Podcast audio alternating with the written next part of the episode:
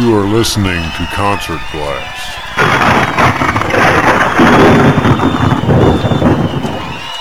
Hi, this is Billy Burnette, and you're listening to Concert Blast.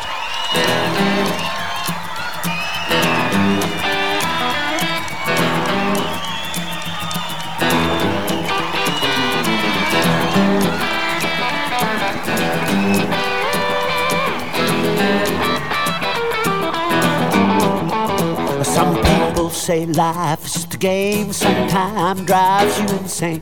Climbing that ladder, trying to win the race, do whatever it takes. It don't always come out fair, sometimes nobody cares. Nobody listen when you whine, move it on down the line. You gotta rock, roll.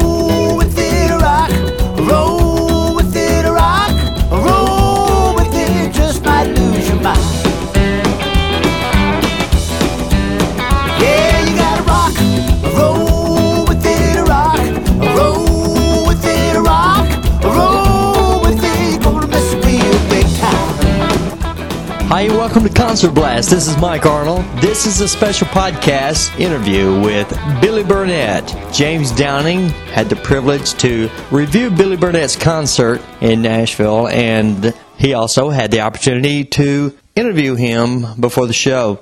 We have been fans of Billy Burnette for a long time. Tom and I met Billy Burnette at the Pat Benatar show in Nashville, Tennessee, at the Wild Horse Saloon, the first time we saw her there. And uh, we saw him again. Tom, James, and I saw him and met him again at the uh, Paul McCartney concert in Nashville. And then uh, we saw him again at the Americana Festival. That was Brian, James, and myself. He's always friendly, always willing to talk to us, and always willing to stop and say hi to us. Very outgoing guy. A wonderful musician, singer, songwriter, and a man full of all kinds of music history, as you will learn a little bit about Billy Burnette in his interview here with James. We thank you for uh, listening to Concert Blast, and make sure you log on to concert blast dot com and send us an email. If you got some suggestions, got some comments, just want to say hi, concert blast at gmail dot com. Uh, we are on Facebook at Concert Blast Page. That's our Facebook name, Concert Blast Page. Speaking of Billy Burnette, I think the first time I saw him perform was with Fleetwood Mac, as uh, he does a great job taking over the guitars and vocals for Lindsey Buckingham. Then later we saw Billy Burnette playing guitar for John Fogerty. Now he's back to being a solo artist again. So, without further ado, here's James Downing with his interview with Billy Burnette. Hello, everybody, and welcome to another episode of Concert Blast. This is James Downing. Mike, Tom, and Brian weren't able to join me tonight, but I'm at a club in Nashville, and I'm sitting here with rockabilly legend Billy Burnette. How are you doing tonight? I'm good tonight, James. How are you doing? Doing great. Looking forward to seeing your show. Thank you. I'm uh, looking forward to seeing it myself. I've uh, I've heard it's pretty good. I've never seen the show myself. I'm always working. That's one way to look at it. I guess growing up in the household you gr- grew up in, you were you don't remember life without music, do you? I don't remember much at all. No.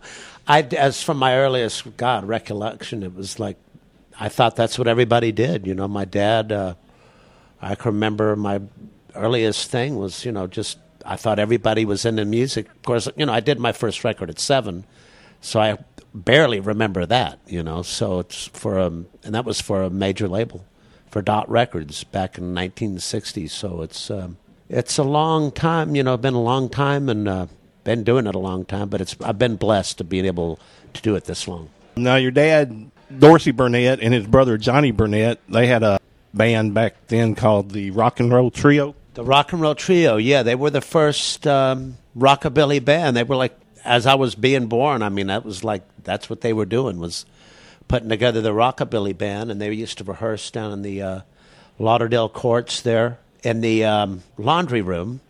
And Elvis, used, you know, Elvis lived there in the Lauderdale Courts, so that's where they rehearsed and kind of, you know, inspired him to get into what he did later, which became the, the King.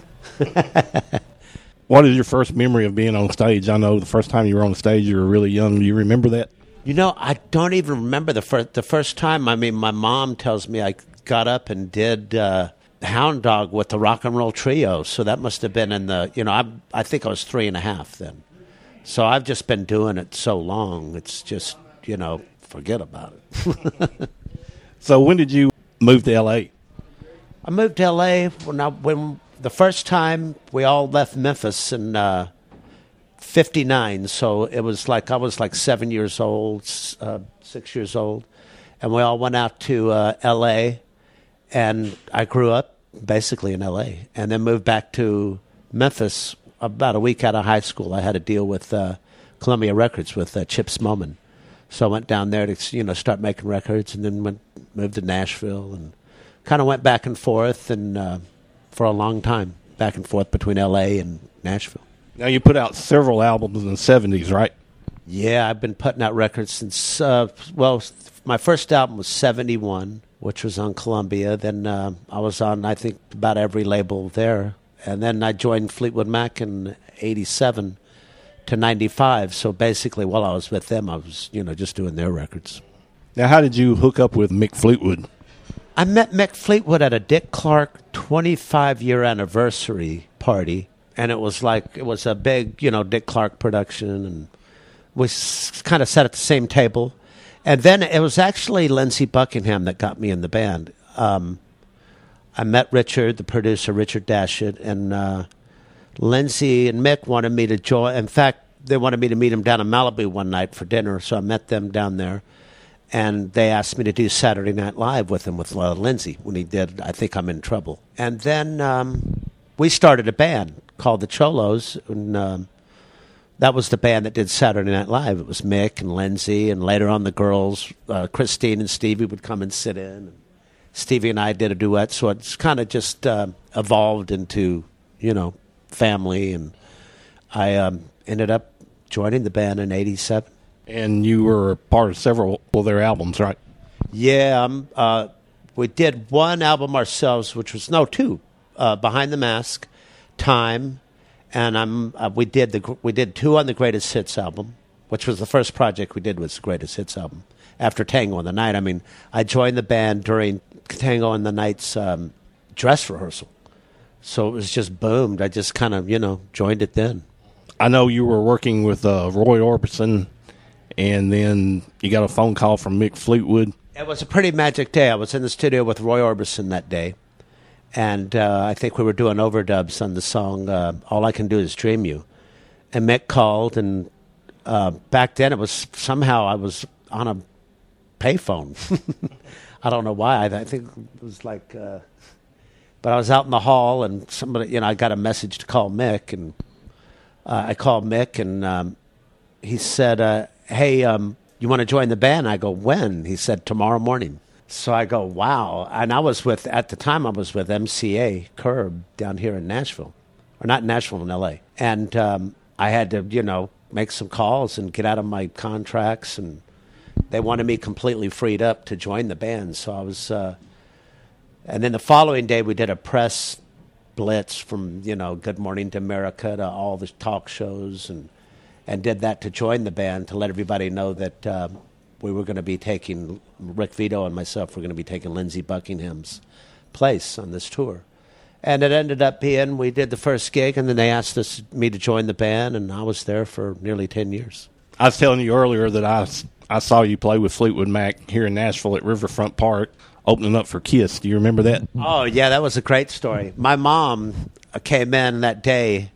She drove up from Memphis, and um, uh, she walked inside the lobby, and Kiss, the band, was sitting there. And we got to know them. Um, I, I knew them from L A, um, seen them at the car wash and where. And it was funny. I'd run into Stanley, I think, all the time at the car wash. But um, my mom came in and, and asked the guys, she goes, "Hey, uh, Are, are y'all Fleetwood Mac's roadies?" And it was so funny. They got the biggest kick out of that. Uh, but, yeah, that was like at the time here in Nashville, I think the biggest crowd they'd had at uh, uh, Riverfront Stadium, yeah. At that time, Becca Bramlett was singing lead for Fleetwood Mac. Yeah. And uh, Dave Mason was our guitar player at the time. Yeah.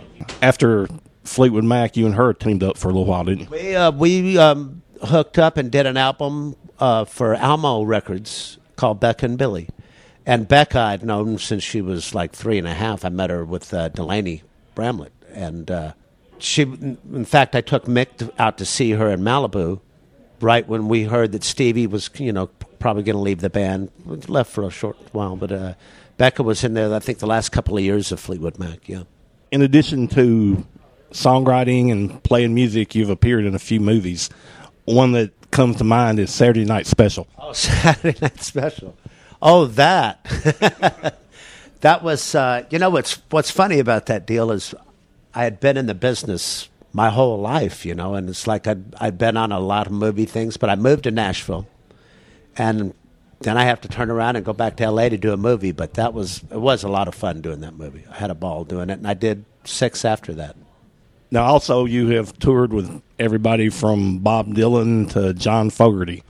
Yeah, uh, well... Uh, The Bob Dylan thing was just um, just magic. I mean, to do that, to be asked to join his band was really a privilege. And uh, what a great, it was a great time. I went to Australia and New Zealand with him, and we toured there. Then I joined John's band shortly after that and was with John for about five or six years. So it was like two of my heroes, you know. It's like, I'm, like I said, I'm really blessed to get to work with all these people, you know. I'm sure with all the time you spent on the road, you've got some interesting road stories to tell.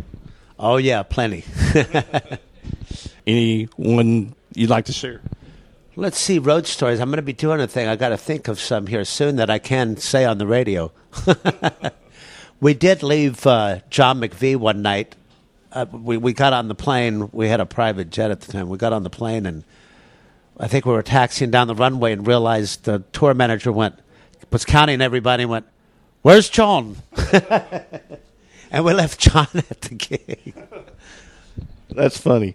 Now, I've heard soon you're going to be inducted into the uh, Rockabilly Hall of Fame. Yeah, that's coming up in, uh, I think it's November twelfth. Yeah, it's like, it's a big honor for me, you know, to be inducted into that. Uh, I mean, it's, what can I say? I'm really flattered by that. It's really an honor. And that's in Jackson, Tennessee? Jackson, Tennessee, yes.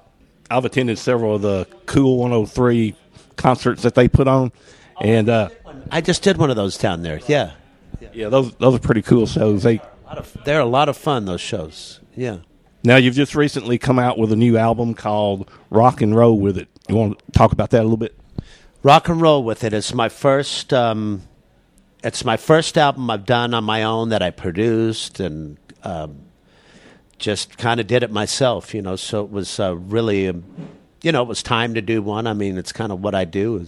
I've been off the road with John now for about a year, and uh, you know, kind of worked on the songs over you know over the last couple of years. But it's uh, basically when I kind of got freed up last year to do that, I started thinking about you know the album and writing for it, and it all came together pretty quick. And uh, yeah, it was a lot of fun doing it. When you do a new album, do you ever go back into songs you wrote years ago and say, "I"? I'd like to record that. I never have. I've always liked that song. Always. I mean, there's uh, things I've done in albums that, you know, that nobody's heard that I will do again, you know. Yeah, I do that. I do that a lot. I mean, not a lot. I mean, over the years, I'll wait two or three years of doing something. And if the album wasn't a, a hit, you know, it's uh, why not just do it again? Yeah. I, I have my, you know, favorites. And uh, I like to try to do one of my dad's. I didn't do one on this album, but I just kind of, just, you know, did what I did, but I'll probably do a record next with, uh, I'd like to do a tribute album uh, to my dad and my uncle, you know, Dorsey and Johnny Burnette. So are you going to start touring, supporting this new record? Yeah, I think this is the kickoff of it tonight. We're going to start getting the band together and hit the road here soon. All right. Yeah. Very cool. Now, as you look back on your career, what are you most thankful for? You know what? I'm most thankful that I can just make a living at doing something I love doing. So I've been really blessed to have done that, you know. So if it all ended tomorrow, I'm a lucky guy. All right. I appreciate you taking a few minutes of your night talking with us. Thank you, James. Appreciate you coming out, man.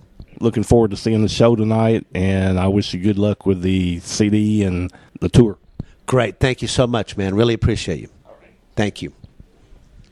I hope you enjoyed the interview that James and Billy Burnette had together, and great conversation, and I hope you learned something about him and his music. Also, I hope you enjoy another podcast of Concert Blast. We have many more coming, concert reviews, interviews, and music discussions. Make sure you log on to Facebook as well. Uh, we are on Facebook at Concert Blast Page. That's our Facebook name, Concert Blast Page. And each one of us have our own individual links on Facebook. If you've noticed on concert blast dot com, you will see all kinds of uh, guest bloggers that we've been having here recently. And if you ever want to be a guest blogger, make sure you send us an email at concert blast at gmail dot com and let us know what you want to uh, review, or maybe you'll have an interview with someone. I hope you enjoy all of our shows and our blogs and our photos as well. Until next time, this is Mike Arnold signing off for Concert Blast. God bless you. I want to thank you for letting me be myself again. I can get it. My voice is too rough right now.